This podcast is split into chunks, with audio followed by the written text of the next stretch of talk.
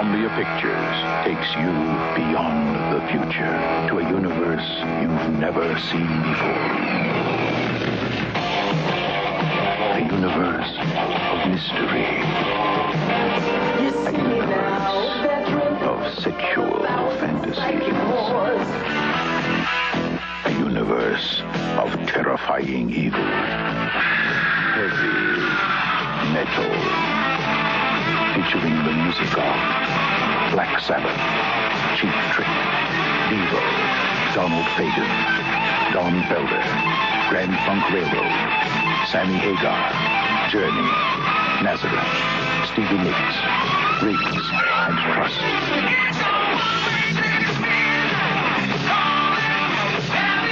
Heavy metal.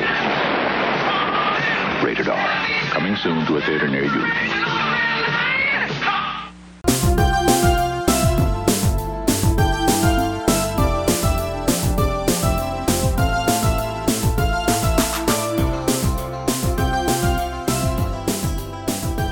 We are uh, we're breaking some new ground here at Reconcinimation because we're going animation.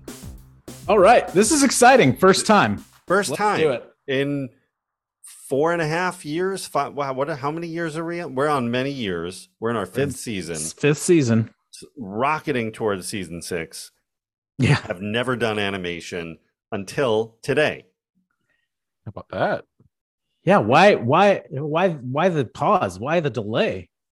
It just, many- you know, there's there's, a too many lot of movies. movies. Yeah, there's too many movies. We just haven't. uh It just hasn't happened. But you know, we realized it, and I was thinking. I said, said to myself, self, when we're if we're going to do do animation, it really should be something with John Candy. So at first, I thought maybe Camp Candy. Should we cover that, or was there something else? Maybe. ABC uh, animated TV yeah. show. We got.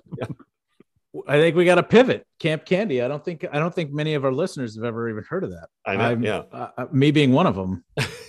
you've never seen or heard of Camp Candy? Well, I've heard of it after researching for this podcast, where we were gonna.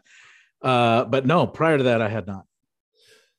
Uh, Camp Candy was a uh, fantastic Saturday morning uh, cartoon, really kind of in the, the tail end of uh, of uh, Saturday morning cartoons in I think the early '90s. But but I uh, saw it. I liked it. yeah, I, I liked John Candy at the uh, then, and I was excited to see him invade my Saturday morning cartoons.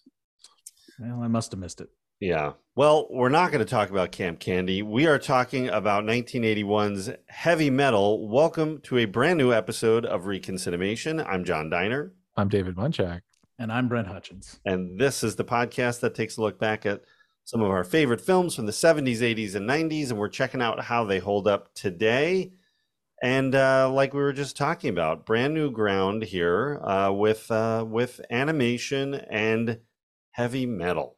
Heavy metal.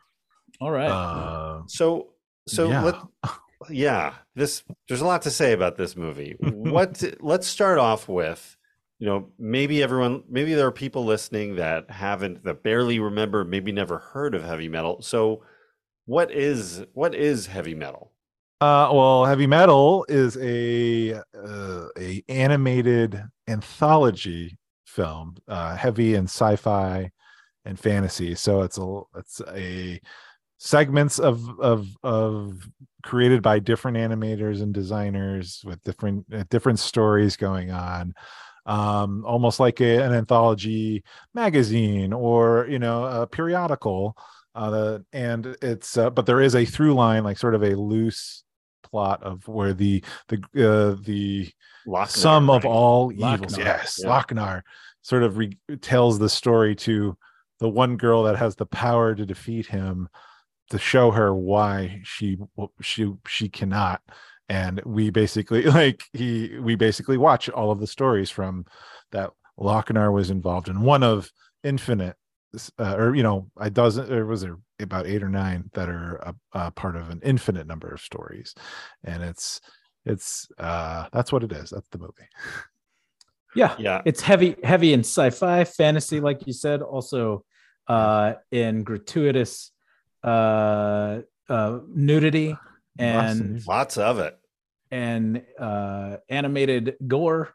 Uh, not for kids. This is not Toy Story, ladies and gentlemen. not a This is children's movie. Not uh, for kids. And with that, I mean, what's uh, you know, there are there's there's a plethora of of uh of things that you see in the movie, and I guess we, I mean, I, it's not like we're going to devote a lot of time to them, but like you know, what's I mean, I guess we can say breasts. Is that we're going to say we're going to say there's big breasts in the movie? But what if can we say can we say boobs? Is that just like is that not a is that inappropriate? Like oh, and her big boobs because it's just a fun word. If you want Uh, to say boobs, David, you go ahead and say boobs. because You I, I mean and i know already. you can i know you could get into like you know deg- uh, the degradation of women or whatever and all of that but like boobs is a fun word you know kids say it right they they sure it- do. do so and then feel free to bleep this don't cut it but bleep them Now, David, to- you're starting to go down a road here that Okay. I, I, I'm afraid of where it's going. But we So don't say- Yeah, we, it's it's you know it's the early 80s which is uh, pretty well known and we've talked about on this podcast before uh, some of the some of the films of that time and how uh, you know nudity was a thing that they liked to feature quite a bit yeah, Yeah. yeah. There was quite often uh, topless women, whether necessary or not. It was pretty prevalent uh, at this point in time. But Yeah. Um, going just rewinding just a little bit. So that's what heavy metal this movie is about, but it's actually based on a comic. Uh, it was an American sci-fi and fantasy comic that started in 1977, which was based that was based on a French comic called Metal Hurlant. Uh, and it was actually discovered by the producers of uh, from National Lampoons, uh, which was Sean Kelly and Tony Hendra, who actually discovered. Uh, Tony Hendra, by the way, is plays the manager in uh, this is Spinal Tap, so Spinal Tap fans would know who he is. Uh, but they kind of came across uh, Metal Hurlant and saw a uh, th- a way that they could just start making this uh, in America and kind of do the same thing and actually take a lot of those existing stories and reprint them uh, and as an American comic. But definitely adult, definitely explicit. It's very, um, you know, it's similar to like the you know those old Frank Frazetta uh, animated like Conan the Barbarian kind of like comic book covers, very much in that kind of world. Um, so, but yeah, definitely not for kids. Very violent, very sexual, um, gratuitous. So, uh, but yeah, and then this movie was a the movie version of that comic book. So, and and there's there's some heavy heavy hitters involved with this movie, and it was surprising. I remember being very surprised the first time I saw this that to see some of the names attached and hear the voices who were involved with it, and not really, you know, not really um, pairing those performers with something explicit like this. But Mhm. yeah it's Hey, it was- interesting were they i mean we're going to get into the cast i'm sure but like some of the heavy hitters you're talking about were they big in the early 80s was it well more yeah by that point in the mid-80s? in the comedy world yeah they were they were they were you know s- uh sctv was going you know stripes was this same year so Mm. um you know they were I don't, none of them were at their peak yet but they were definitely definitely around and it's hard Yeah. to know when they actually like recorded this i mean it's released in 81 but they could have recorded this stuff in 79 maybe even as early as 78 depending maybe yeah that could be yeah. Um, but yeah, why are we covering this movie? Was it? It's my fault, isn't it?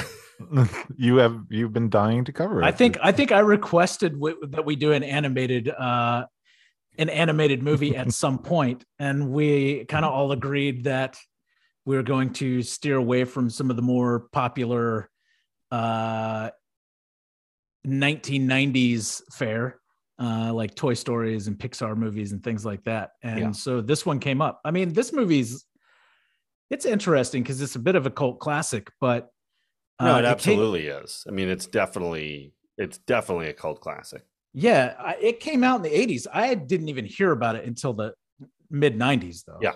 Yeah. Because Well, there's a in- reason for that. Yeah, yeah, which I, we'll talk about for sure, but accessibility being being the reason. But yeah, it was it was uh there was lore attached to it in 96 when I did start hearing about it and I think I think that fits into to our jam here. Yeah, absolutely. A- absolutely. It's definitely the kind of movie that that disappeared for a long time, came back, got a cult status and uh you know, now it's uh, I'm not sure where it is now. So that's I you know when you said you wanted to do an animated film, this was the first one that popped in my head. Mm-hmm. Whether you knowing that we may not like this movie anymore or we may have issues with it, um, it's still a fascinating thing to look at how it's, it's aged. For sure. You know what is funny? Like, because we've had this conversation. Like, I did not like this movie when I saw it in the 90s when it was first, when I first was introduced to it. Going back and rewatching it now, though, like there are still parts of it that I think are total garbage, but I enjoyed more of it than I remember enjoying when I was younger. Like, there's a couple uh stories in here part of the anthology that i'm like oh that's really good. And one that like really surprised me that i didn't even remember but it's probably my favorite one. And i know we're going to go and we're going to talk through each one individually but yeah like, yeah but but yeah i was i was shocked because i was like dreading honestly dreading like going back and having to watch this for the podcast. And and like i put it off and and then uh, as i watched it i was like wow you know what i like this a lot more than i thought i would Interesting. Interesting yeah. to hear. So yeah, that's yeah. and again, that's part of why we're looking at these again to see, you know, how has our point of view changed and our perspective on these movies, and are there some that we most of the ones we did like, and maybe now, you know, do we still like them? And th- this is kind of the reverse, I guess, for you. So, yeah. um, let's yeah. So when was the? Let, us get into it. When was the first time you heard about um, heavy metal, Brent? Uh, it was at it was, you know, I think it was re-released on video in 96 and I was working at a video impact at the time and that was really it. But like when it was released, I think that they had I think it had re-released the year before on HBO or it had been it had been available on like cable but I didn't have cable at the time, you know, but I had started to hear about it. Some of my friends had talked about it. And then really it came out on video when I was at the video store. And that was the first time I really paid attention to it or seen it or, or kind of had any real idea about what it, what it was. Cause I totally missed it in like 81. And then I think it also aired on HBO like in the mid 80s and whatever, but I missed it completely at that time. And it wasn't until, you know, I was in high school and and working uh, that I came across it. Yeah, that's uh, and I want to come back to I want to come back to like where animation was, what was happening in the the, the you know genre of animation in the sure. early '80s. But yeah, interesting, very very similar uh, similar to my discovery of it. But David, what about you? Is this a first time watch or had you seen it? No, I'd seen it. Um, I uh, I feel like I saw it a boot. I saw a bootleg of it in 94, 95. My buddy, uh, Jason, who who could find who could have access to such things, and um, I, I think I think so. It's because I, I think it was before because then it, then I think it came out on VHS or whatever, and I was like, "Oh man, I've seen I've seen that." like the, but I had also had heard of the magazine or whatever, and uh because I think that was still running at that time. Yeah, I think it's actually still like, going now. St- still going now. So I'd seen I'd seen that cover, and so I was like, they made a heavy metal movie in like 1981. What? Like, and so we watched it. I don't I don't know if we watched the whole thing because I rem like I didn't get it. Like I didn't understand. I didn't understand what was going on. Like I, what was the like what the point of it was. So it was a little. There's. I remember not liking it. So I don't know if we even bothered to finish. I might have been like, dude, I don't want to watch this. You can watch it. I don't care. But um, I think that feels like something that would have. I'm happened. tapping out. I'm, I'm done. it doesn't feel like a very David kind of movie. Well, it's just and, and it's weird because John Candy's playing a teenager who turns into like the the most ripped Adonis and talking about having sex with girls and stuff. And it's just like, what am I? This is weird. Like it was just, you know, so you know, juxtapose like being a John Candy fan. He probably recently died by the time I'd seen it. Uh, and then, you know, I had watched that Camp Candy. I knew him from SCTV so well, all that stuff. And it's not like that is like that it, it was like the you know the style of of and of the art and all of that the the music just none of this was like in my wheelhouse at all and didn't get it didn't know what i was in for. So it was a plethora of just like and i wasn't interested to can go further um but yeah i mean other things flashed so i, I think i might have i might have finished it or i wasn't paying as much attention but um and then that was it that was the last time and then uh you know watched it for for this of course so um yeah and i definitely have a different feel for it today mm-hmm. than I mm-hmm. did then. All right. Well, we're gonna we're gonna dig into it in a second. Yeah, I saw it on. I swear it was on TNT. Um, I, I feel like it was TNT. Maybe it was USA, but it was the middle of the night. It was probably, I don't know, 12, 12 1 a.m. on like a Friday night. And I want to say it was 92. It could have been 93 or maybe early 94. But I was just going through the channels and just stopped on um, it was on the Captain Stern segment and mm-hmm. uh, was just like, whoa, what is what is this? And then, you know, pretty quickly you get, you know, either violence or something sexual happening in this movie. So mm-hmm. uh, I was John was hooked. I, I was hooked. I was in. That's all I need. Lizard dudes killing each other. But I mean, and and, at, uh, at, this point, what am I watching that's animated? I'm watching Batman the animated series. I'm watching X Men. Yeah, yeah. No, this you is know, like this is a totally like new experience. Like it's yeah. like it's very intriguing to that yeah. degree of like, what the hell? Like it just that sci-fi pulpy style to it all, and all that. Like it's it's definitely something you yeah you haven't seen before. Yeah, you know. And it was and and Brent, like you were talking about, it was completely unavailable. So I saw this right. and I I think I didn't even know what the name of it was. It was just like so you know, I I saw a few segments and then I think I just it was so late I fell asleep. But um and then like a couple more years went by and I was like, what is that thing that I saw? Like I have no way, you know, pre-internet really, like no real way to track it down. Well, and I feel than... like it's because of that that like the whole cult status of it grew, right? You know, like those who don't have access, then it's like the retelling of the story exactly. from yeah. from your friend who saw it as a bootleg copy from a kid that went to a Comic Con or whatever, you know, yeah. and it's like like that's how that's how you heard about it. But yeah, like it wasn't airing very many places. No, and when it did, it was really late at night and unadvertised. You know, it just was thrown on there for um, programming. But uh, yeah but then I came across it. I was I was out in California visiting my uncle, summer of '96, the legendary summer for me, yep. and uh, doing a little laser disc shopping, and boom, there it was. Yeah, you know, with Taarna right on the cover. I'm like, oh my god, this is the movie, and I yeah. bought it right there. Well, in '96, it released on Laserdisc and VHS. Exactly, and that's when it was yeah. accessible. Yeah, wow. and it was and it was really and we'll talk about the music. I think I think the best way to cover this movie is to just go segment by segment. We'll talk about yeah. you know who wrote it, what is what what works, what doesn't, and the soundtrack because the soundtrack is if you're like a 70s rock fan, like this is a great soundtrack. It's so sure many yeah. Cheap Trick, Blue Oyster Cult, Stevie Nicks, you know, Sammy Hagar. Well, and that's uh, also the thing. The soundtrack only released once like when it first released, uh, and then they didn't re-release it until later, like yeah. similar to the movie. So, yeah.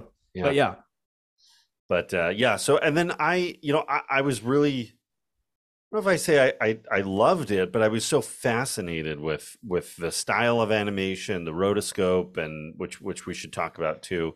Um, you know, and just it being an adult, you know, animated movie that was the only time I had seen it at that point. So uh, it was probably maybe 20 years ago at this point that I kind of watched it from a different perspective and it started to wear on me and felt, you know, the sexualization of everything was felt just too much. And I, I kind of, I ejected it from my collection after that. But but this is the first time seeing it since then. So Huh. How how long ago would you say you got rid of it? uh, I probably got rid of it 2006. Hmm. All right. So Yeah. I'm sure it's it's in a love in someone else's loving care. Oh yeah, yeah. Some laser disc fanatic. Someone Should have held it. should have held on to it. I know. Uh, okay, so animation in 1981. What what's happening here? Where where what movies are coming out? I feel like we're in. It's not a good time in animation in the US, right? Yeah. So like it's it's kind of a low point. The early 80s especially are kind of a low point, right? So um you know, Disney's kind of the main animated ha- animation house in the in the United States. At that time in the 80s, like a lot of the people that were kind of part of that golden era of of Disney and animation had left. Like people probably heard of the Nine Old Men. Like uh, they Mm-hmm. they had taken off, um, and and they hadn't really handed off the skills or the know-how to to kind of the next generation to to carry it forward, right? And so that wasn't a little bit till later until kind of the mid 80s that that started to happen with like Marc Davis at the California Institute. So Ollie Johnston and Frank Thomas, Mhm. right, had written an animated book or a book on animation called The Illusions of Life in 1981. And that was probably the biggest thing in 1981 for animation to come out of that year because it's kind of looked at as the most quintessential um, book in in the teachings of animation and how to how to draw like movement and life and things like that. And so uh, in 81, like none of that stuff was happening. You didn't have Mhm. anybody with those skills. And so that, that's why, like in this movie, they went to something, uh, you know, a style uh, called rotoscoping, you know, because it's it's like for those who don't know what rotoscoping is, it's essentially like tracing over live action film images and to give it more kind of like realistic uh, kind of movement and life and things like that, right? And so uh, this movie is done in rotoscoping. Uh, there wasn't much else happening in 81 as far as animation is concerned. I mean, Disney came out with uh, The Fox and the Hound, I think was that year. Yeah. Um, television animation had come become really formulaic or just kind of a commercial of, you know, I mean, I think there's a couple animated shows that John and I would at least agree we're we, we're fans of. I mean, at that time you got, you know, around that time is when He-Man and Transformers and and um, you know, G.I. Joe were coming out, but those are all just like really elaborate ploys to sell toys, right? And so um Yeah, and you've got. I think at this point you've got like Super Friends, the Justice League, like Scooby Doo. Those you are got all some of that. You got yeah. you've got Smurfs and like Snorks and stuff like Yeah. that, but that's like coming out of like that's actually European, um, you know, and and and it's coming from a from France, and so you know, like U.S. animation though is just really like kind of at a at a real bending point, and and it wouldn't be until uh, like Marc Davis uh, started that teaching at at the California Art Institute uh, in you know and, and teaching like kind of that next generation of animators before the U.S. would kind of come into like a, a renaissance of Mhm. animation. And so, um, you know, there's a ton of people that came out of out of uh, the Art Institute at that time. Uh, and you can still see, like in most movies that come out now, they still pay homage to like Marc Davis and uh, his classroom, which is A113, which you'll see like in all sorts of stuff. You know, like Brad Bird was in his class and and several others. And so, um, you know, you see a lot of the Pixar stuff now, and you still see like kind of uh, uh, Easter eggs about it. But yeah. but uh, yeah, really nothing happening other than that. Quite Well- different than what's happening like in Japan, because at that time, like Japan is kicking it off. Like anime and and manga and all that stuff is like really, really hugely popular and growing and and stuff like that. But US animation was really in a dead spot. Yeah, I think one of the only animated animation film directors is Ralph Bakshi, who you know, had come out with Wizards in 77 and then Lord of the Rings in 78 and American Pop, which is probably, I think, his more famous of, of all of his projects was uh, was also 1981. But well, he did The Hobbit too, right? He did The Hobbit, yeah. Also, yeah, yeah. yeah. Um, yeah, and then later on does uh, does Cool World, which That's maybe right. we'll cover one day. But uh, yeah, so I mean that's that's really yeah, not a lot. And Disney's changed so much. You know, a lot of their classic hits are long gone, and they're they're kind of going through that Sword in the Stone, Black Cauldron. You know, through from the late '60s and through the '70s and into the early '80s, and wouldn't really return to form. And I'm not saying anything negative about those movies. They're just kind of a different level than what is it? Sleeping, not Sleeping, uh, Beauty and the Beast in like '91, I think, and Aladdin, and then Lion. King. You know, that's when they kind of hit their stride again. But Yeah, yeah, for sure. but we're kind of between phases there. So, uh, yeah, definitely an interesting time in in animation, and um, you know, at the same time, we have this group of Canadian filmmakers, uh, one of which being Ivan Reitman, who whose career is really on the rise. So it's just it's fascinating that he was attracted to a project like this. But I think the link now, looking back on it, is really National Lampoon. Sure. Yeah. So, you know, Sean Kelly being the one really uh, taking the lead on this project, and is probably how it ended up with getting in Ri- Ivan Reitman's court. But what's what's Ivan Reitman doing at this point? You know, he he'd been around. I think we've uh, you know we've covered his involvement on National Yeah. Lampoon's Animal House, right? yeah, Yep. we we've we, this is the second time Ivan Reitman's with us as a producer uh, on the show, right? I don't Yes. think we, yeah. we haven't done meatballs yet, so Have it not. Not yet. Uh, and you know, I mean, we'll get there. I mean, let's let's give it time. But you know, he was uh he was staying busy, like producing in Canada, like you know, and uh this is because this is uh, what a few years before National Lampoons.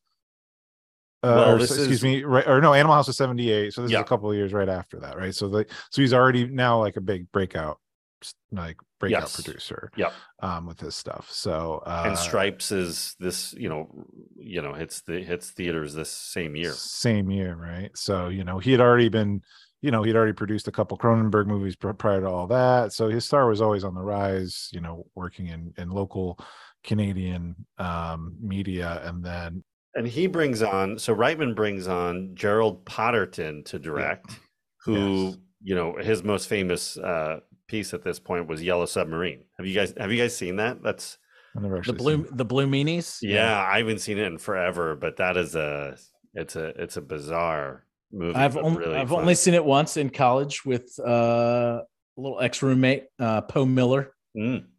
Uh, he brought that into Poe. the house. Yeah, Poe, if you're listening, reach out, man. Been trying to find you, buddy. I'm sure he is. Yeah.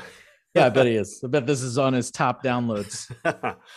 uh, yeah, Yellow Submarine is great. I actually another movie I'd like to cover someday, but um, yeah. So Gerald Potterton comes on, so very experienced director to try to take you know shape all these different stories that are being written by Daniel Goldberg and Len Blum, who uh, you know, especially Daniel Goldberg goes on to become an absolutely huge uh, screenwriter. So, uh, you know, Yeah. throughout the the 2000s and and now still, he's like he wrote the Hangover movies and he'd written uh, Old School, so staying in the comedy world, but you know, very active all the way through. You know, Space Jam, Private Parts, uh, Fa- Father's Day. Who could forget that?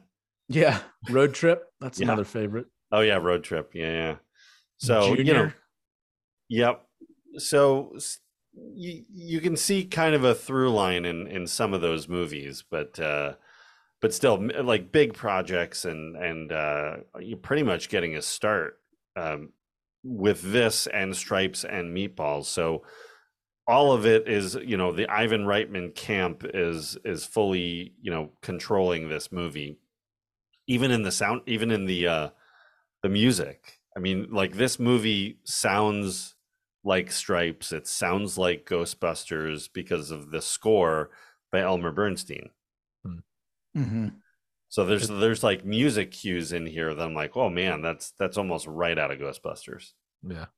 There's there's like yeah, there's this like it, it, it in this in the vein of not keeping like keeping this a super serious movie. Like this is this is supposed to be fun and funny throughout, you know? like this is uh it, it's like that put those these pulpy stories with these like exaggerated characters and everything is exaggerated, including the uh the uh Lochnar. you know Lochnar, the the the big shapeliness of of of our characters. Yes. Uh, you know, very. you want to say boobs again? Were you I did. I did. I he wanna say boobs. does. He does. There's no boob smaller than like a, a double G uh, in on any any woman. no, it's it's very it's like very It's very purposefully like adolescent. yeah, like yeah, it's Fantasy. adolescent. Like, what what would you what would you want to have uh, you wanted to be if you were reading a heavy metal magazine under the covers with your flashlight? What would you be seeing? Well, let's put it let's animate it on screen. Has anybody ha- and seen a heavy metal magazine? Has any, I've never I have owned s- one. I have never owned one. I've seen them. I saw them on the racks so all Yeah. the time in my convenience store, uh, Was there- Hill. Back was in the there day. was there that same sort of gratuitous like kind of nudity and over like There's a sexual component. Yeah, I Yeah. so yeah, Yeah. for sure. I've it was, never it seen was at one, the so I don't top shelf. It was on the top shelves. it's top shelf. Oh, Yeah. okay. yeah. Yeah. so like you know and, and like moments of like you know uh, and we'll talk about it but in one of the segments you know the woman in the backseat of the cab and you know you see her her you know her undergarments because of the Mhm, way she's mhm. laying and it's like Mhm. ha ha ha like you know the, these funny little things that like s- you know a kid would be laughing at and then it's almost like but it's i don't know it's weird. It's Well, is it but- like is it because not the, the kids are not the intended audience but it's it's to activate the kid part of your brain i think. Yeah. like well, that's what i mean. Yeah. it's like it's it's funny because it's so like you know i don't know it's it's juvenile. It, it is. It's it's and that's the thing i think that turned me off you know in whatever 2006 when i started to get kind of angry at the movie that Yeah. like it feels like you know when i was a teenager yeah it was fun like and i and really enjoyed watching it but as as an adult i was like no like this feels like it was written by you know no offense to anybody making the movie but it feels like it was written by teenage boys like it's a mm-hmm. teenage boy fantasy you've got Right. You know naked ladies running around who just want who are dying to have sex with the lead male character aliens robots uh you know a lot of proving your masculinity. So all all issues that teenage boys specifically are uh, is pretty much on their minds especially the robots. Yeah. yeah. I Uh, would say that that still is pretty much in line with how like 80s like comedy filmmaking was in general, right? Yeah. Like they're all Yeah. adolescent and all like little kids who just like saw their first Playboy and were like like you know or or got their first kiss and like just hit you know like cur- that curious age and just like we're over like overdoing it because of their kind of youthful curiosity about all this stuff but also just this weird gratuitous sexuality that they wanted to kind of just put out there on everything Well, the '80s, that's such, especially the the early part of the '80s was that. That's what was so fascinating about it. That that was the first decade where it was really okay to show and talk about these sexual thoughts and feelings, like whether they're appropriate or not. Uh, you know, after the you know, filmmaking and the, the Hays Code and and all of that from the the 40s and 50s and into the 60s, where you know you could just basically show people kissing and that was pretty much as far as you could take it. And then the 1970s and the new hollywood wave comes and suddenly you know uh, the gloves are off and you can get a lot more explicit with things sexually graphically uh, thematically and things get darker and then the 80s swing sort of the other direction of like now we can have now we're just going to have a good time and we're going to be open about our we're finally going to like let it out all our sexual repression here so um you know how many 80s comedies are all about sex. Right. Right. A lot of, a lot of, lot of just sex, sex romps. Yeah. Lots. a panty lot. raids. So many Yeah. panty raids. Tons of them. Tons of them. I Well, was uh, um I, I was uh I was so I follow on on Facebook a uh, WPIX uh, page where WPIX was the local Channel 11 uh, East Coast uh, station, and someone took has archives of what aired every day for like decades on end Oh, wow. and every day they post you know multiple you know what whatever day they day they have from like 1960 or 1982 or whatever and there was a day and i think it was 1991 it was a saturday that it, the entire day was just sexual movies sexual 80s movies like casual sex and you know sorority like sex kittens or something and this was like saturday afternoon in 1991 they Oh were airing it yeah. It was uh, hilarious but anyway. Were they like blur out or zoom like zoom in uh, so you Yeah. don't see any nudity and Yeah. they, they cut all the language yeah. and then they're cutting entire segments for time. It's like cool like this is like this is the fun you want to have on a saturday. Like, but but heavy metal's like 1981 so it's a very much on the early side of all that but doing the same thing. So it's one of the first Yeah. real examples of like and probably the national lampoons group is also I, I guess maybe starting with animal house and then continuing here but certainly with with meatballs and stripes and and this that you get that heavy sexual influence.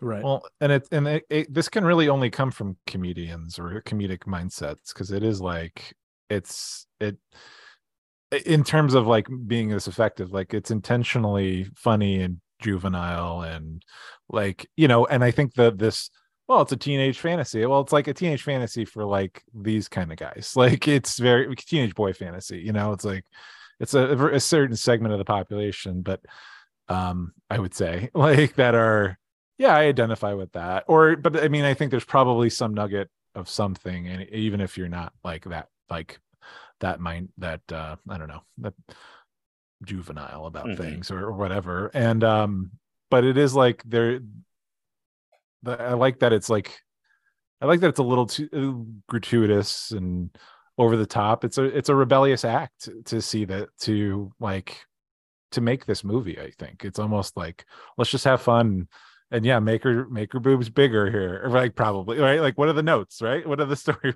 words? Like yep.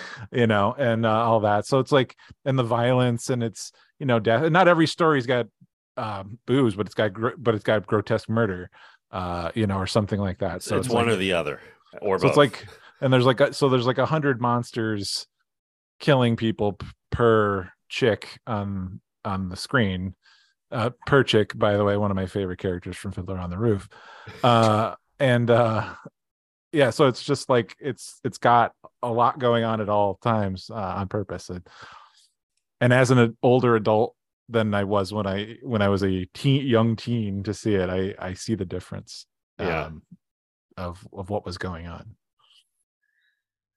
So watching it now, um, you know, how did we feel about it? Did uh, did it?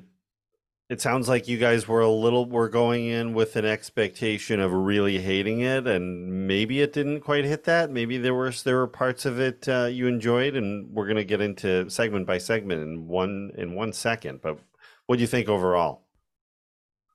yeah i mean that's exactly i mean i already i already said it but yeah that's exactly right like i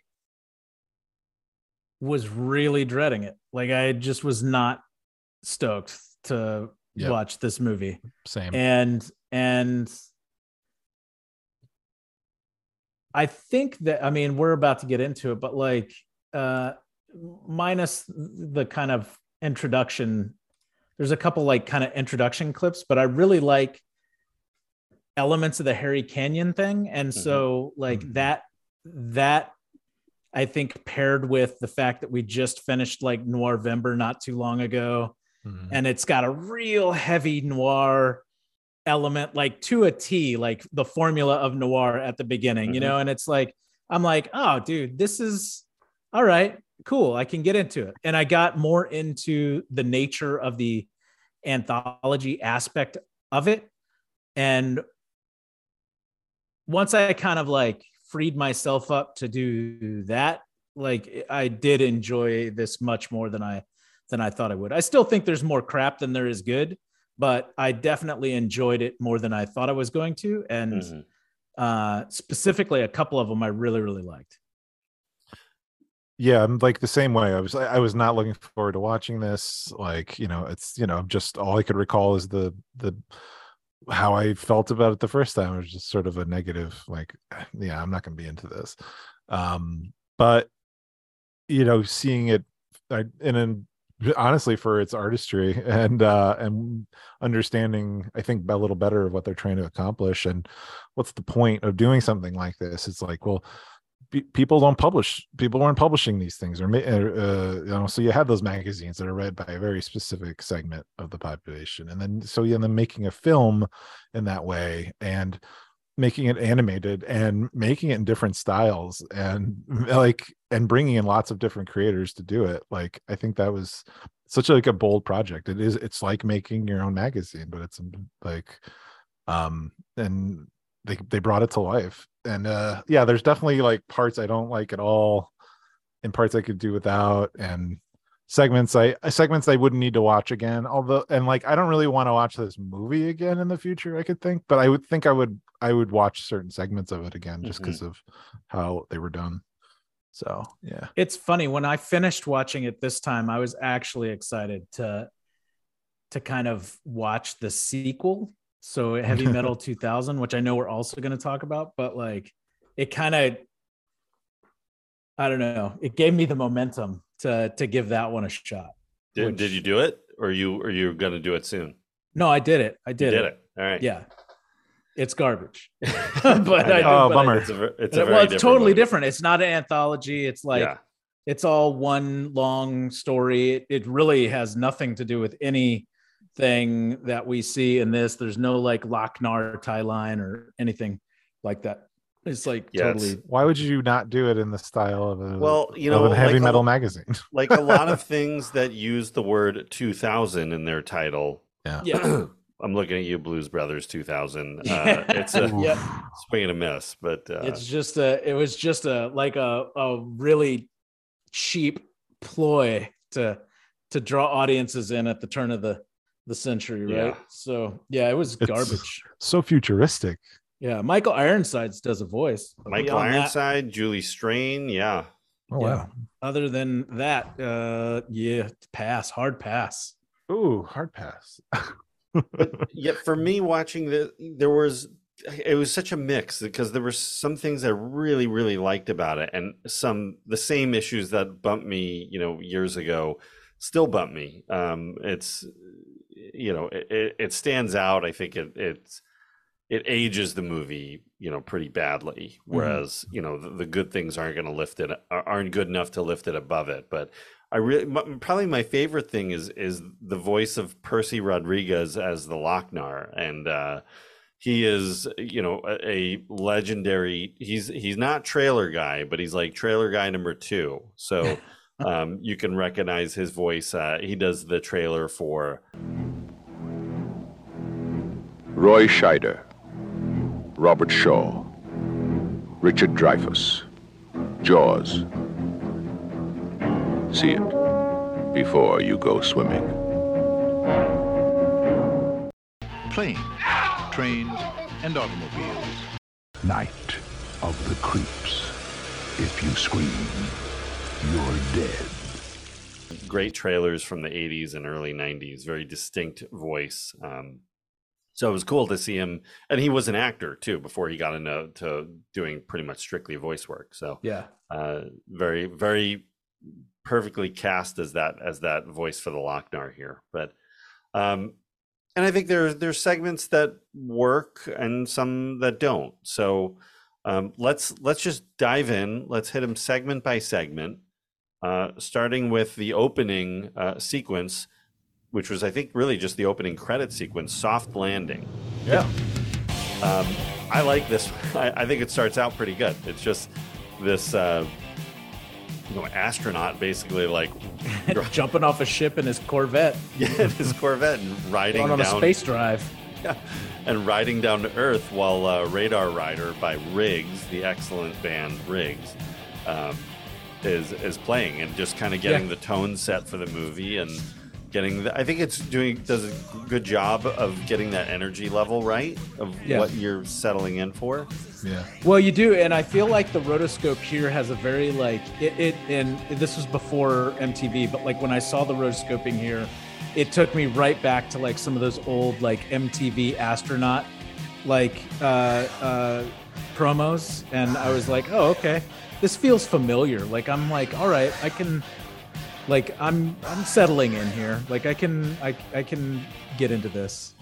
yeah there's Yeah, a comfort to the animation style and the color and like the the visual effects and Yeah. like and and like the the the really rough title sequencing like i mean is that that that's got a is that a hand drawn when they did the logo like with the flight or was that do you think that's like a computer that's not computer No, I don't think in '81 it's not going to be computers. Yeah, it's computer, not, so- not computer. Yeah, but you I, yeah like it feels like the mtv sort of generation like oh Yeah. like, this Yeah. looks visually very familiar and comfortable yeah, Yeah. absolutely. and that that segment was written by Dan O'Bannon, who you know we've talked about before multiple times. Wrote Alien, direct uh, directed Return of the Living Dead. So uh, big fans of Dan O'Bannon, and it's got that. I know, it's got that flavor of of his, uh, and he he wrote a couple of segments here, but Yeah. Yeah, he uh he one of my favorites is is one that he wrote, which Yeah, I think is more which I think is probably more in line with his alien work and stuff. like Absolutely, that. yeah, Mhm. hundred percent. So the soft landing, you know, follows this this astronaut. Really, we assume he's an astronaut as he comes down to Earth and lands, and like what at his house, basically, Yeah, his his farmhouse. yeah, in the Yeah. middle of nowhere. But Mhm. um, and this is uh, this segment is titled Grimaldi, and it, this is really where we we frame the story of he's coming home. He opens this, Yeah. you know, this case of what he discovered out in space. Yeah, it's supposed to be a gift for his daughter. It Yeah. immediately eradicates him. Yeah, this green and- gl- glow, this green like green orb. orb, that immediately disintegrates him. Yeah. And then and then proceeds to I don't know, like kind of I don't want to say hypnotize, but entrance the daughter and starts to give kind of the history of the Lochnar and and the what is it? What do they say? The the e- greatest evil or the evil some Yeah. of all evils some of all evils, yeah. and uh you know and it's across all time and all galaxies and Yeah. all It has know, existed universes. forever. It will exist from f- forever. Yeah. Yeah, so he, he's like coming to brag that he can't die he can't be destroyed and evil she- can't die. but she Yeah. has a power that she's not aware of and uh And you we'll- know, I- uh, we'll- yeah Come around to that. Yeah, yeah. Uh, so Yeah. that leads to the next segment, and not all of them are like. Some of them connect, and some of them don't. So right but but the connection here the through line is that this is all kind of what we're seeing then from this point forward is within each story it's like the lock we're assuming lochnar is telling this girl right like these are some of the things that i've done this proves that i am the sum of all evils right and so like it's it's like little glimpses into these evil stories that that are at the hand of the of Lochnar. Mhm. Mhm. Yeah, and we started off with uh, with Harry Canyon, which we started talking about earlier. So Yeah. Harry Canyon's a cab driver who picks up a in very so there's a big taxi driver influence. Oh, there's a mix of taxi driver and, like you said, Brent, film noir uh, Yeah. happening here. I mean, the dude doesn't even have a mohawk. Like it's or or like he comes across. There's a character in this hmm story that is like who tries to ride in the dude's taxi. He's got the mohawk. He looks like De Niro from Taxi. Yeah. Like it's purposeful. Yeah, but his but Harry Canyon could pretty much be Humphrey Bogart. Correct. He's very much that kind of character. So, you know, seen it all, kind of been there, done that, veteran. Um, you know, but uh, Not willing sh- to help. not shook by by any kind of Yep. Hood trying to carjack him. Yeah. So we meet. Um, you know, here's sort of example of, of teenage fantasy. Uh, you know, the first example of it. But the the woman who jumps in his cab. Does she even have a name? Girl, Girl. I think is the credit. Yeah, yeah, yeah. I think Yeah. most of I think most of the f- females are credited in this as girl, Yeah. except for except for uh like the main rock star lady Taarna Yeah. at the end. Well, yeah. In this segment, I think there's girl, there's whore, there's you know, just none of them have actually have names. So, um, yeah. And, and so, what's what's the quick plot of uh, what's happening in this segment? Her dad has the Lochnar, and uh, but gangsters want it, and they know what the power is, and they're trying to hunt her down. I think isn't that? Yeah. And uh, she so she's trying to hide it, and but then she and then she wants to make a deal to get the to to sell it for big bucks, and uh, and like these mobster types are are after it and and want it, and So Uh, so Harry's protecting her. Like Harry's willing to protect her and yeah. and she immediately sleeps with him like immediately. Yeah, like Yeah. yeah, he he just wa- he's like dump they dump into her, her his apartment and he just starts getting ready to go to sleep because that's he's a working stiff. He's he goes to bed. You can sleep on the couch, whatever. He turns the light. He doesn't even like l- look after her. Uh, and she like jumps into bed. Well, he Like, he he tries to take her to the police officer, like the police Oh, right. station, and and they're like, "Well, it's going to cost you a thousand dollars for us to do this, or twenty five hundred dollars to do that." Like, there's a fee at, attached to any services from the from the police station. So he like tosses him a dollar and says, "Basically, I'll do it on my own." yeah. Yeah. So yeah it's you know and like you know the uh, mobsters uh, confront harry at a certain point like to be on his side or to be on their side right? Like sort of threaten him and then uh, so he has to make a choice and then she figures out how to let's do a deal and then there's a double cross and he's gotta he's gotta take care of business Yeah, and he's got this really cool disintegrator in the back of his cab that anyone Yeah. who gets too rough, he can just disintegrate them. Yeah. And when So- she turns on him, um it's that's that's what he's got to do. He, he Yeah. doesn't hesitate to just say goodbye and uh, evaporates her. and then that was it that was the end of our girl Yeah. Um, I I did enjoy the ending. I do like the film noir taxi driver mix of you know thematically. I just like her character is uh, just weighs it down. You know, like that doesn't have to do that. Yeah. Yeah, So, um, but you know, starting off with a good soundtrack here, that can or it continues really. Veteran of the Psychic Wars by Blue Oyster Cult. You gotta love Blue Oyster Cult. You just have to. Uh, True Companion by Don Fagen, Blue Lamp by Stevie Nicks. Open Arms by Journey. Come on. yeah. Heartbeat by Riggs. I mean, Journey, Stevie Nicks, and Blue Oyster Cult all in the same segment. Come get out of here. Yeah, they they they blew a big chunk of their their soundtrack budget right there. Yeah. um, so what happens to the Lochnar here? Where does it do, is there is it really clear what happened? This is one of those where it kind of doesn't connect to the next segment. yeah you don't know what what it was sold right and so you don't Yeah. know what happens to it Yeah, Yeah, you just know that it's still out there. right. But uh, we go to our next segment, Den, uh, led by the the voice of the late great John Candy. Welcome back to the show. Uh, who is a, a teenager whose initials are DEN.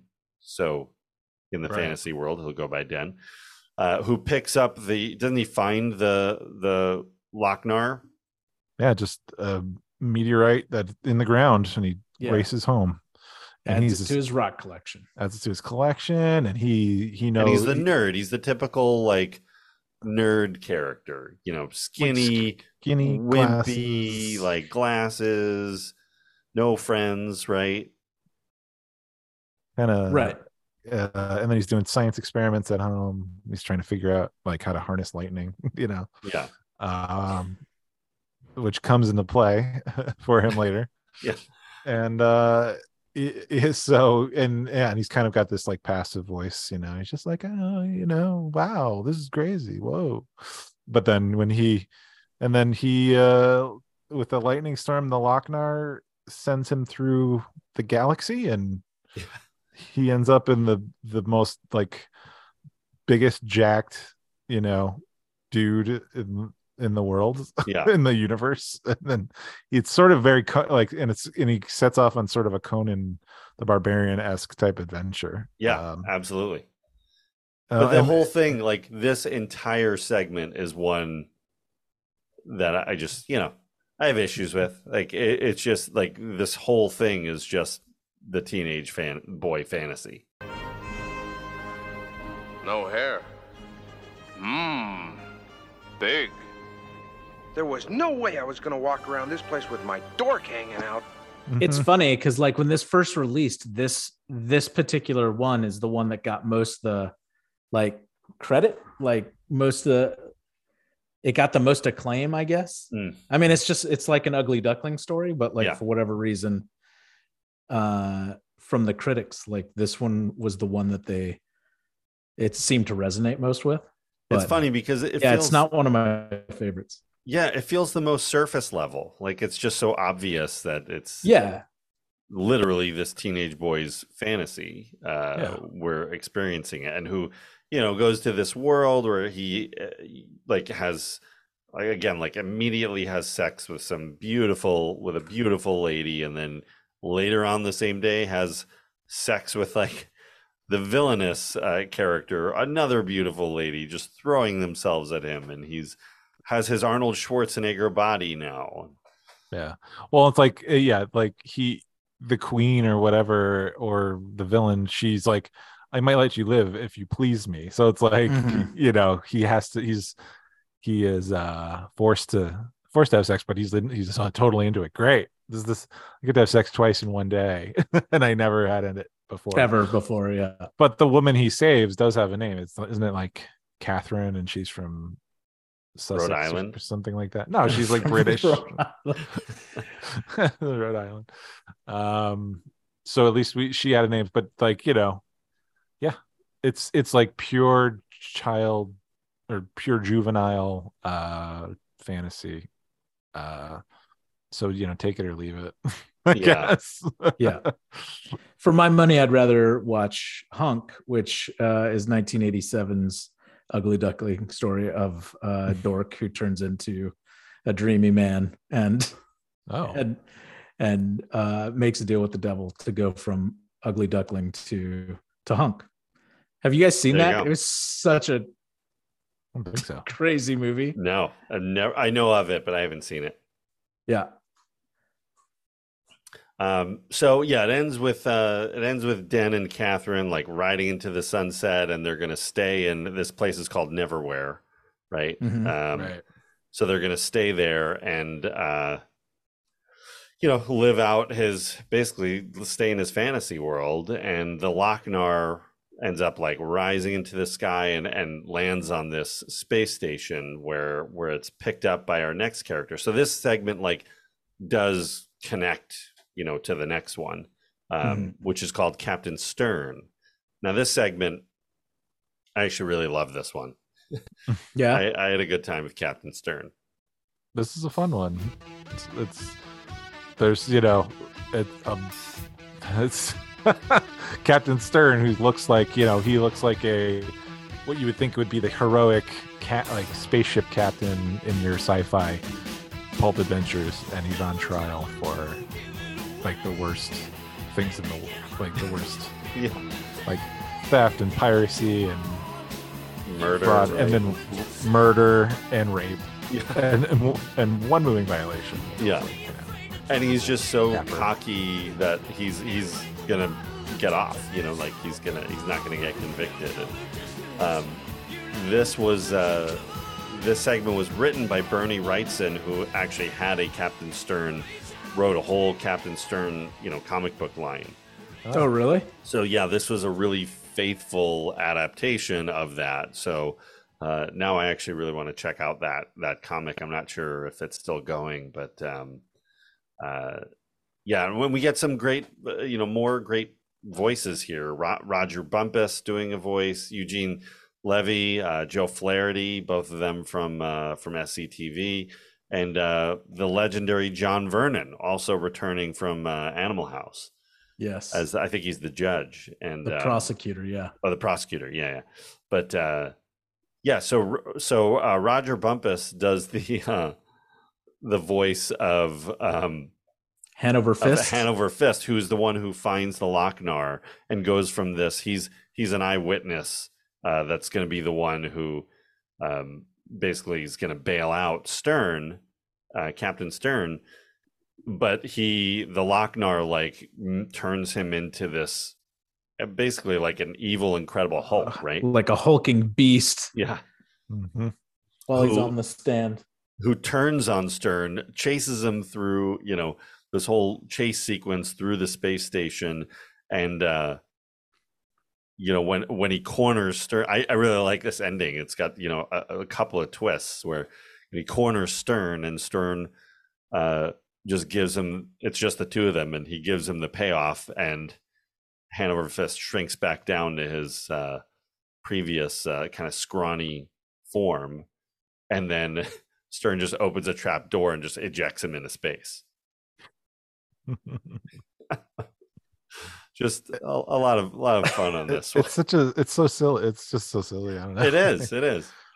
like why would Lochnar want he's just causing chaos chaos and stuff but like wouldn't he like want to make wouldn't he want to like make stern more powerful or something or i don't even know it's just this like why does he infect the guy who getting the payoff it's kind of Yeah. silly And and how Um, Stern has no interest in the Lochnar. Like it, like that just doesn't even Yeah. occur to him to take that or No. Um. So yeah, I and uh, we've got "Reach Out" by Cheap Trick here on the soundtrack, and and we end with Hanover Fiste's hand still clutching the Lochnar as it like plummets to Earth. Yeah. Now this is this is where a deleted segment was, which um I think was on the Yeah, VHS the- and the- the, yeah, on the DVD. It was at the end, so it wasn't cut into the to the scene. But right, but this is where it was supposed segment- to have this- gone. yeah, it's called Neverwhere Land was the name of the segment, and Mhm. it kind of bridged between um, Stern and B seventeen, which is Yeah. the next. And it segment. it it had the you know the the song "Time" by Pink Floyd, you know, kind of ran throughout, and it just was. I don't even know if the animation was fully finished, but it was It was, it was like rough animate, Yeah. like animatics. So Yeah, and it's just showing like what you know when the hand lands on this planet, you know what it does over time, and how anything that comes near it, it die, you know, turns evil and dies. yeah, so basically, I guess from from where he lands, uh, Lochnar lands in a like some water, and we see around that water kind of the springing up and and rise of the industrial age and into the World War. Mm-hmm. and then that leads into B17, which is, you know, the next world. It's you know picks up in a World War II bomber. Yeah, this is probably my favorite segment. Absolutely, 100. percent B17 Again- is my favorite. i knew Yeah. you guys would love this and I, Yeah. it's, a good Written- one. it's good it's very good Written by Dan O'Bannon again, and Yeah. yeah, very much has that Alien and Return of the Living Dead. Like it, it's kind of a mix of both of those. Like you can see, Yeah. you can see him in this clearly. Well, and the zombies like kind of remind me sort of like the animations from Tales from the Crypt or like or Creepshow, you know, like mm. it has that kind of aesthetic to it. And so yeah, like I really I really enjoyed this one. There's something Yeah. about there's something about walking skeletons with that are they're not skele- they're not fully skeletons, but they the remains on them like don't look anything like human tissue, so they're just Right. grotesque at all times. And there there is something to that like that adds a level to to that that kind of zombie. Like you know, there's like the on, the only semblance of humanity is the, the the shape of it, not like even you know the old cl- like clothing or whatever. It's like it's just gory, gross. It's kind of it's a great design. You know. Yeah. And it's gruesome too, this sequence. I mean, it, we're following this B 17 bomber over what, World War II, something like that, we're assuming, some, you know, Mhm. somewhere in that zone. And uh, we see most of the crew, we watch them get shot and killed, you know, as as they're they're being sort of pummeled by bullets. And and we're Right. following the pilot and the co-pilot. Everyone else in the back had, you know, within the first like minute or minute and a half of this segment is shot and killed in, in pretty gruesome ways. And uh, we see as the co pilot goes to the back to kind of check out what's happening back there, we see the orb uh, arrive and follow the B 17. And as it enters and takes over, it reanimates all the dead crew members. And this poor co pilot, man, who's just Yeah. kind of like doesn't even know what he's in for uh gets essentially torn apart um but we do see his skeleton uh you know Mhm. right after that so uh and then we you know then it's up to the pilot who opens the door and sees what's happened uh to escape right Right. and i think and it's got another you know downer ending but uh very memorable Yeah, I mean, he crashes on an island and finds like a grave, like a an airplane graveyard, and there's all sorts of other wrecked planes with zombies and airmen and all that stuff. It's pretty awesome, dude. Like Yeah. this one's really, it's like just good. Yeah. It's just really good. And I don't know for some, for whatever reason, like it also like it just hits a lot of different things that I like resonate with me. Like it's kind of like, you know, it's got the tales from the crypt kind of aesthetic and all that kind of stuff with the zombies, but also like I'm the B17 aspect and like kind of takes me back to like Memphis Belle or yeah amazing recently, stories like right amazing stories or even recently like i don't know if you guys saw the movie overlord with wyatt russell but mm-hmm. like just like kind of things that you know like all of them i'm like oh yeah that kind of reminds me of this and that. I mean obviously this is way before overlord but it's like it just brings it all together for me. I don't know. This one was pretty awesome. Yeah it's just, it's just i would like to see i i would like to see a feature length version live action movie of of that. Yeah. It's Mm. it's like simple yet ruthless. You know, there's like there's really Yeah. no hope for these two characters and and and it, they both, you know, very quickly get killed and you know, it ends with the pilot we assume getting killed by, you know, a horde of zombies. So uh, Yeah, Yeah. he survives a zombie attack on his plane and lands on an island of zombies. Yeah. like, shoot. Yep. Man, almost. couldn't get any shittier yeah. Uh, and this like this was the segment when I first saw it like really disturbed me. It was just there's no upside, like just neg just just negative downer. Everybody's dead. Yeah. End of end of segment. Moving on. you know. I don't even know if the first time I saw this, like I recalled seeing this segment. Like I don't, I don't. It may have been the first. uh, The I mean, I, I don't rec like I don't recall seeing it. Before. Wow. Uh, and we've got heavy metal taking a ride by Don Felder as, as the uh, you know as the music, but a lot of uh, Yeah. Elmer Bernstein happening in this segment. So and there's this was one that really felt like it had some Ghostbusters cues or very close to it. Yeah. So which makes sense. Yep. Um, all right, No, and that great. leads to so beautiful. My least favorite. yeah, so beautiful and so dangerous. A lot of This issues one's in this just one. weird. Yeah. This is like if the Jetsons was like a porn, and I'm just like, I don't know. It just doesn't work for me. I'm not into it. This one was just kind of weird. Yeah. How does the Lochnar connect from B17 to this? Is it, is there a connection or is it just we kind of move on? I think we just kind of move on. Yeah, I, I, I don't think there's a link. I'm trying to remember. I don't. I mean, it's like we see the Oh. Lochnar on this locket, That's right? But She like, has. Yeah, she's but got on the we don't ever know how it how it went from B17 to to here. Right. It's just a passage of time. Yeah. So, but But it is but it is the Pentagon, so there's a military passage of time, right? So Yeah. I guess one could take the leap that at some point they find their old warplanes and I don't know, Yeah, collect yeah, debris and items and artifacts. And she was dating one of the the guys who found it and made a locket out of it. Maybe. yeah, maybe.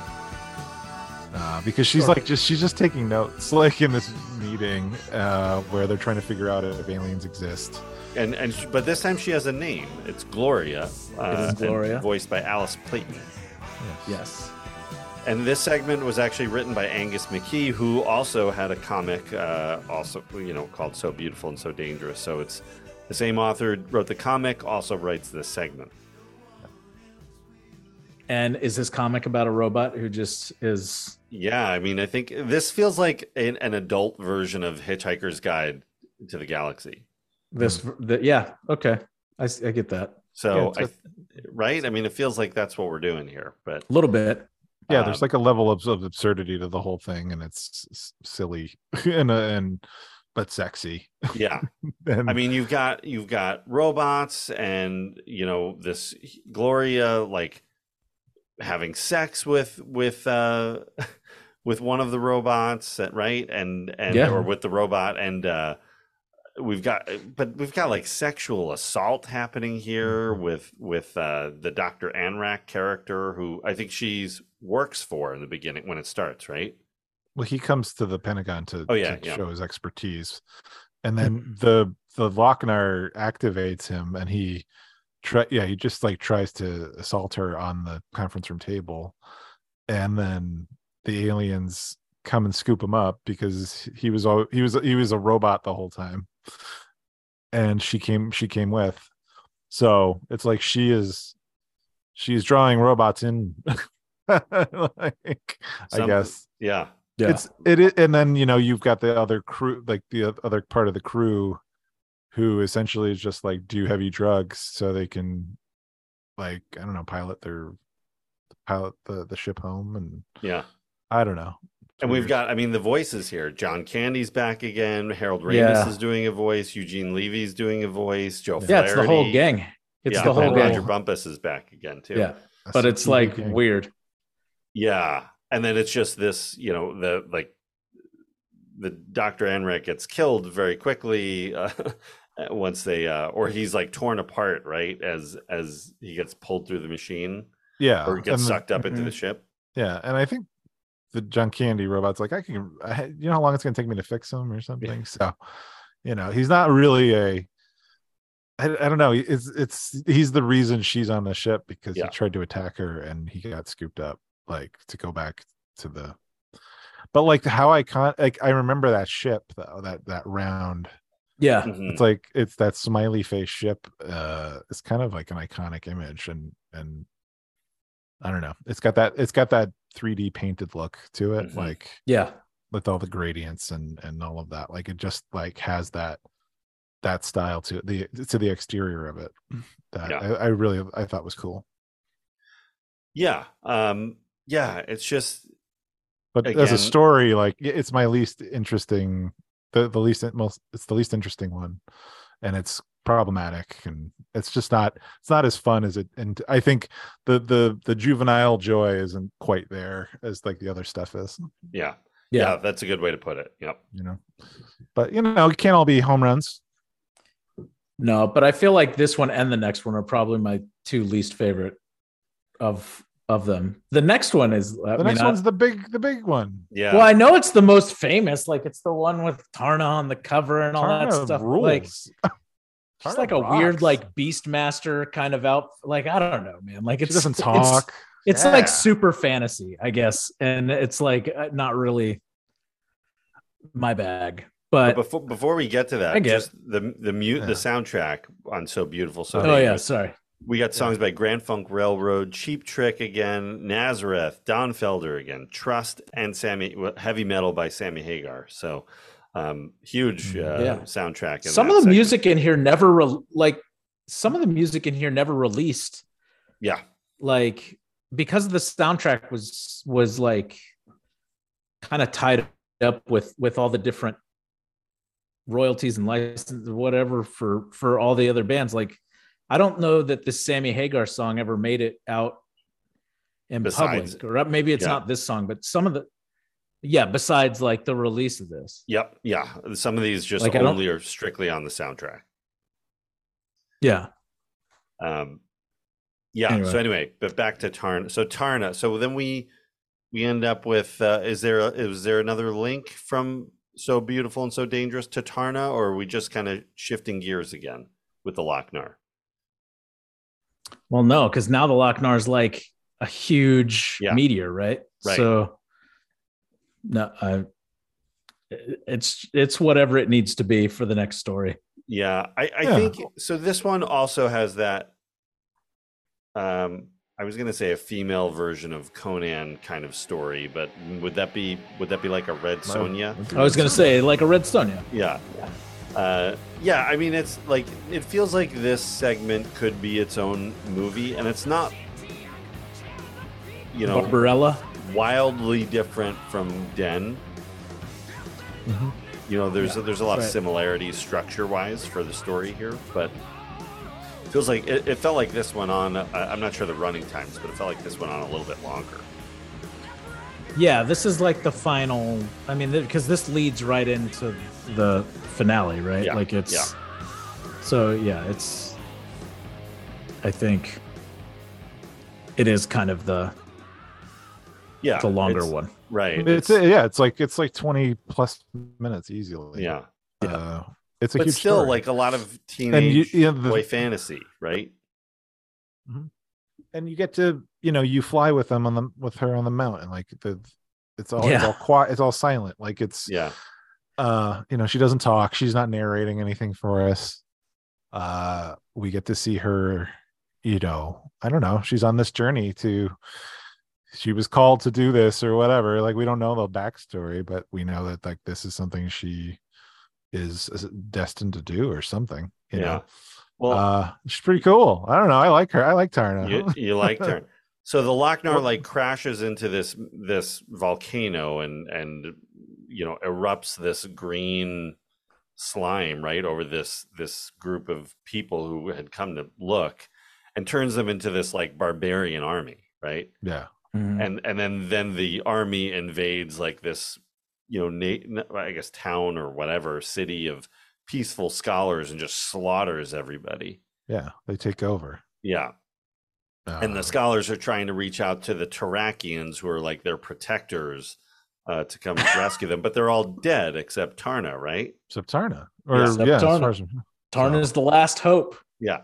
So Taarna's the last Taarakian, and she's got to wear some gotta- strappy leather like yeah, like thing. Barely wearing anything. yeah, the outfit is obviously like, you know, not it's it's part of the power fantasy thing, but Yeah. uh but it's no different than Red Sonja or Conan stuff. Sure. I mean, sure.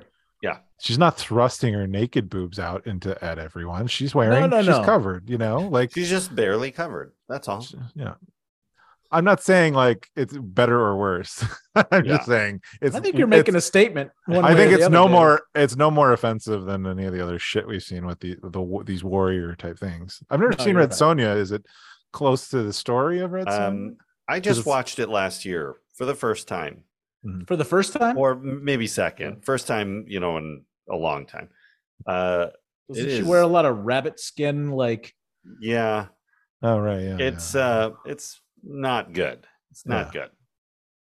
but Um, Co- but but this is a Conan Arnold story. Arnie's Arnold's- Arnie's in it. in it. He's not Mm. Conan. Everyone thinks Yeah, he's he Conan is. in it, but he's ba- he's basically Conan. He's Conan. yeah, They just couldn't pay him Conan pay. yeah, yeah.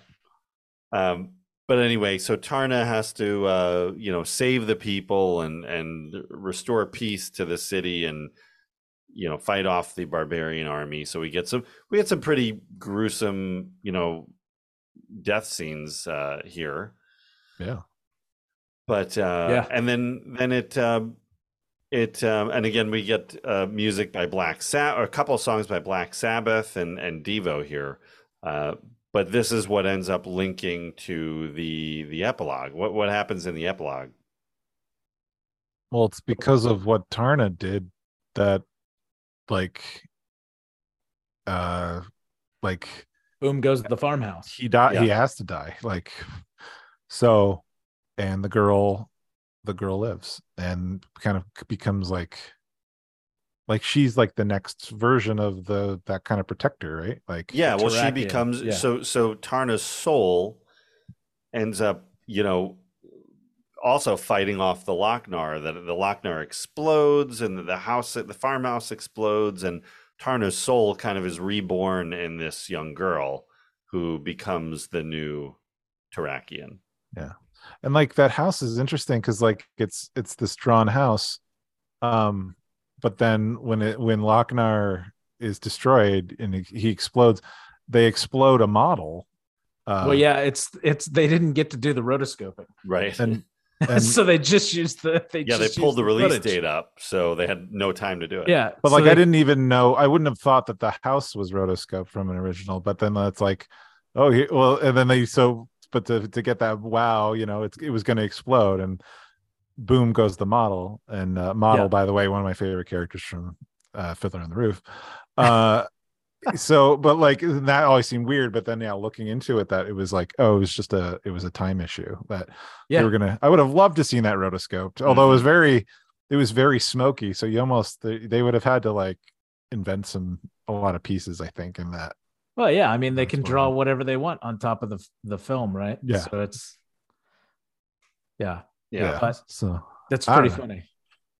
um it, but it kind of fits too even with like the with the with the rotoscoping of the cards like it's sort of it all looks real kind it sort of looks real Yeah, you can like Mhm. almost see the real underneath. Like it's like yeah, yeah so uh yeah and then that's it we uh, we've got a new hero Yeah.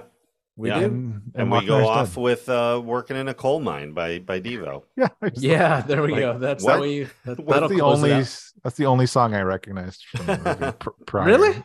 No, Yeah, I don't know. you had to recognize the Journey song, Oh, right? Open Oh. Arms by Journey. Get, Oh, get out of yeah. here, David. well i mean that yeah everybody knows that one Well, but, like- I mean, when you say something like it's the But all this shit- song I. i only know top 40 shit so i don't know i don't know these these these songs i guess i Um, knew some of that black sabbath i don't know anyway so that's so that's the the story um should we well let's talk a little box office glory and then we'll come around to the uh kind of the disappearance and reemergence of uh of this one.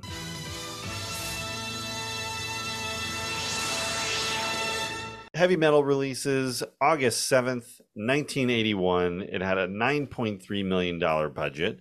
Uh opening weekend it did 3.2 million. It uh so not Hmm. too bad. It uh, opens against An Eye for an Eye and Student Bodies. Um, it debuted actually at number four, so you know, crack the top five. But um, it's uh, between Tarzan the Ape Man and Stripes, so it's uh, you know fighting. Uh, it's Ivan Reitman against Ivan Reitman that week. He's duking it out with himself. But I mean, look at look at what was number one and number two. It's Raiders of the Lost Ark and The Empire Strikes Back. So uh, Not going to beat those. Yeah, not going to beat those. You know, obviously we know the the level of movies those are iconic, legendary, uh, super hits. So, Yeah. um, to say the least, it. Uh, so it ends up doing heavy metal ends up doing nineteen point five million dollars domestically.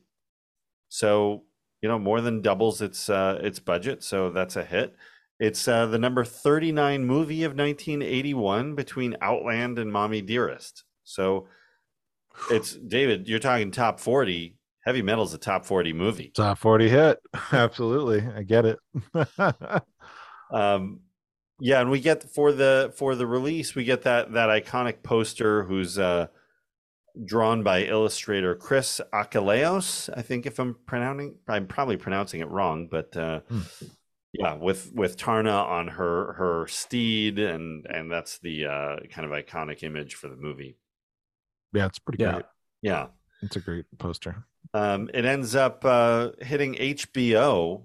Maybe that's where I saw it because it was on HBO in um, 1983 and 91. So maybe Right. that was maybe it was that 91 airing, which is where I caught it. But uh, Oh. and then it's all the music rights that hold it up. That it, it's um, you know a, a lot of things in the 80s before music rights were a big big thing Mhm. um, used whatever they wanted and as home video became a bigger thing and that, that circled back around and things like like miami vice it took forever for that show to come out on dvd because they had to work out all the rights issues for all the music or at least most of the music. Some i think some of them they just cut but um yeah and this is no different. So it ends up like we talked about coming out in 96 and but in that whole time period uh, just like how i saw it other people saw it knew of it but could, had no access to it. So it Right. builds this cult status and then uh you know again it wasn't a big home video it wasn't a big highly advertised release on home video so you kind of just had to know it was out there and and uh but they capitalized on the cult status popularity of it with heavy metal 2000 which we talked about already but Garbage. yeah not Oh, uh bummer. it's i mean i really I mean, I, I like the anthology style yeah, I think really if they would have kept it in anthology, it would have been fine. But like, there's no connection to it at all. Yeah, there's and that that just feels weird. Like, why wouldn't you have linked? I mean, the Lochnar was actually a great character and narrator for the movie, and why would you Yeah. not just come back to that? I don't know. Yeah. You could have had Don't know. Miguel Ferrer do the voice of it, and and this time, and it would have been fantastic. Come on. Uh, all right, so you know we've kind of talked about it already, but um, so what are the pluses that you guys? What what, what worked for you? B17. The whole segment, B seventeen. B17 worked for me really well. And I think they did a really bang up job doing a 15 minute or 10 minute fully encompassed noir story with Harry Canyon. Yeah, Like, I thought that that was pretty impressive.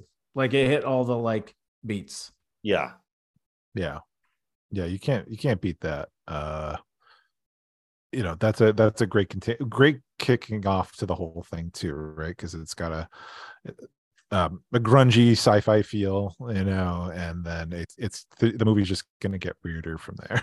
Yeah. like um but it's a yeah it's a it's a great story.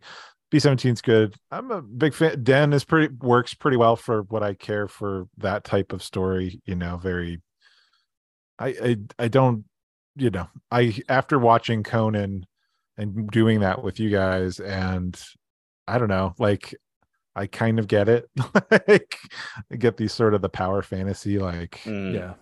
like silliness of it and it it shouldn't be thought to be, I'm not necessarily laughing at it but I'm just sort of enjoying like oh they they're having fun doing this so mhm. the den and Taarna stuff kind of work for me. like that, that Okay. all that stuff's cool. I like the adventure idea. You know, it's just Yeah. like, you know, but uh yeah, that that's that's the stuff. That's those are my my bigger ones. Yeah, I like the you know the the concept of the anthology story. I think that worked. I like the Lochnar as your device. Um, Yeah, really liked That's great. you know like we talked soft landing great uh b17 great so loving all the dan Yeah. o'bannon stuff um you know for me it's and and the noir side of the harry canyon story uh i had fun with captain stern but the others i'm just you know david i i have a different opinion opinion than you about uh dan and yeah, uh, so beautiful, so dangerous. Just really uh, having a hard time with those, and just the general treatment of women. I mean, it's uh, Oh, I don't. Yeah, I don't like Yeah. so beautiful or so dangerous. Yeah, and, yeah. uh, And uh again, I it, it's like I don't condone it. Like I don't again, and I don't even like. I don't know. I don't know if I would in. Again, like there's segments of this that I would watch, but others I wouldn't. Like in the Stern one was funny, I guess. Like it is, it's fun. like it's, it's. I don't really get it as an actual story. what do you? But what do you think of modern audience? So, so an audience just coming to this for the first time. What do you think? They're how do you think they're going to walk away from it? They're going to enjoy this movie, or they're going to have issues, or both? yeah, I think I don't think I, I think it's harder and harder to get new fans on this. I don't know. I don't know. You know, like, Sure, um, there are. I mean, because of like let's see what David Fincher in 2008 was trying to like reboot this thing, Mhm. right? And it got all tied up in production hell. But eventually, him and Tim Miller made Love, Death, and Robots, which Yeah. is basically their version of this for Netflix. You know, and I think there's a lot of people that really like that Oh. series on Netflix. And I think if you really like that series on Netflix, you're going to do a little bit of research and probably figure out that it's you know directly related to his attempts to try and reboot heavy metal. And i think you're going to watch it. And i think you're going to find that if you watch this you're going to see you know like i don't know like with harry canyon i think it's really well done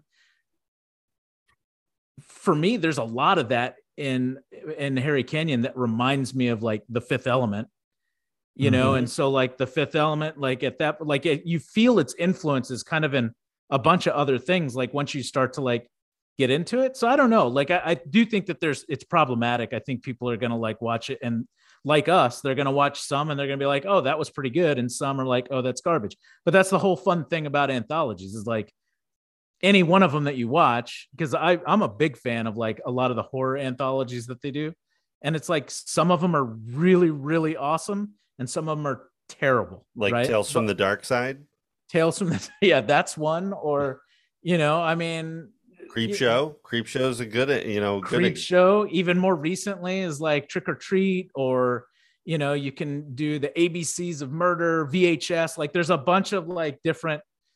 Or ABCs of Halloween, I think is what it is. But there's a bunch of different ones, and it's like you know, some of them are great and some of them are crappy. And I mm-hmm. think, I think that anybody who likes some of this more contemporary stuff that's been influenced by by heavy metal would go back and watch this and and find the same thing like some of them are good and well made and some of them don't hold up you know you have to go in with an understanding that it's from kind of an 80s centric you know there's going to be some dated stuff in there because it's the 80s and and you know like things have changed a little bit but i don't know i think i think people would still enjoy it don't I- watch 2000. Yeah, not worth it. definitely skip that. How I big are would the? say if you want to watch an Ivan Reitman thing, this would not be at the top of the list. no definitely no, God, no. definitely not Just watch his movies he directed. yeah Like, how big are the boobs in Love, Death, and Robots? there are some And how sure. frequent? How? But are they? Are they? i mean no they're more natural oh, they're more natural. Okay. I mean, like I haven't seen all of Love, Death, and Robots, but I have seen a couple, you know, and it's like, yeah, Yeah. it's, you know, it's the same. It's that sci-fi, sci-fi inspired. You know, like Mhm. there's not a Lochnar through line like there, Yeah. like there was because you know, again, like I think ultimately Robert Rodriguez bought the rights to heavy metal, so I don't know that Oh. Tim Miller and David Fincher could actually use heavy metal as the thing, but the project that they were working on to be the heavy metal reboot transformed into Love, Death, and Robots. You know, so I think Mhm. Robert Rodriguez was trying to make his own thing, and I don't think he's related. I don't think he's associated with the Yeah, I Love, Death, and Robots stuff. I don't So- believe so. Yeah. But that was like 2014. He bought the rights, and that I, you know nothing's come of it. So Yeah. Well, I think you're right though. I think I think this movie has an influence. I think um you know, there are filmmakers like you've already listed that are that are you can see that that they've seen this and they're, you know, maybe lifting some things from it. Uh there's a couple things that work. There's obviously things that don't work and don't age well and Sure. um all over the place. yeah, all over. Yeah, for sure. really. all over. Yeah. So, um, but if you uh, if you want to pick it up and uh, take a look back at it, maybe try your local video store. Uh, support physical media and get out there. If you're in Southern California, check out Videotheque in South Pasadena, or soon Vidiot's in uh, in uh, Eagle Rock. So uh, check those out, or wherever you've got your local video store. So don't forget to give support, sup- help support them. yes, Absolutely. definitely. Do that. But all right, so we've looked at our first animated film. I think maybe down the road when we come back to animation, maybe we'll we'll go the other direction. Maybe we'll take a look at something not quite so harsh and uh, I don't know. I think this is, you know, I was dreading it, but ultimately, I think this is this one works really well for for, for us. But uh, yeah, well, it's the right kind of movie for yeah for our show. Yes. Yeah. Yeah. But there's probably others we could we could take a look at. Plenty We'll others. to- I would love to do Secret of NIMH, which is also part of uh, kind of the that 1980s departure from Disney group. Uh, you know, Don Bluth and his group uh, making Yeah, that. dark. And that was That's that was got- a real Yep. competitor when it came out. So, Yeah. Yeah. We definitely let's put it on the list. yeah. Just got to work in on. the time. So, um, well, great. Well, uh, thanks, guys, for uh, for traveling down the the animation, our, our first trip down the animation road, and, and looking forward to more.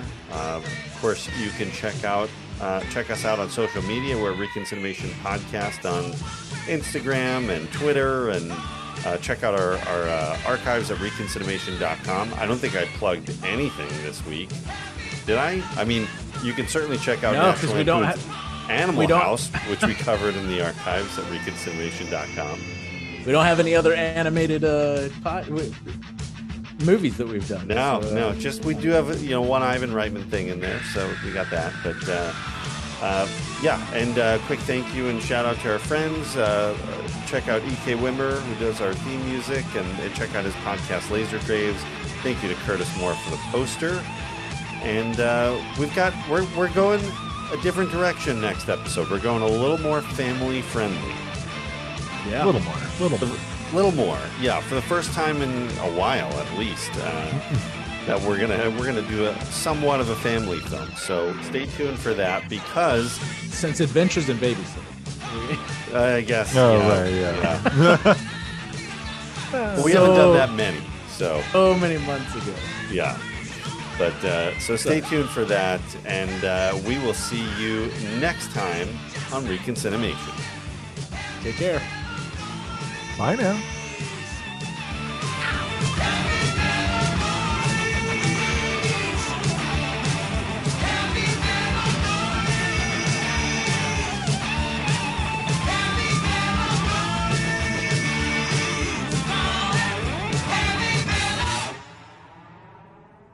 If you don't play If I Were a Rich Man as the outro,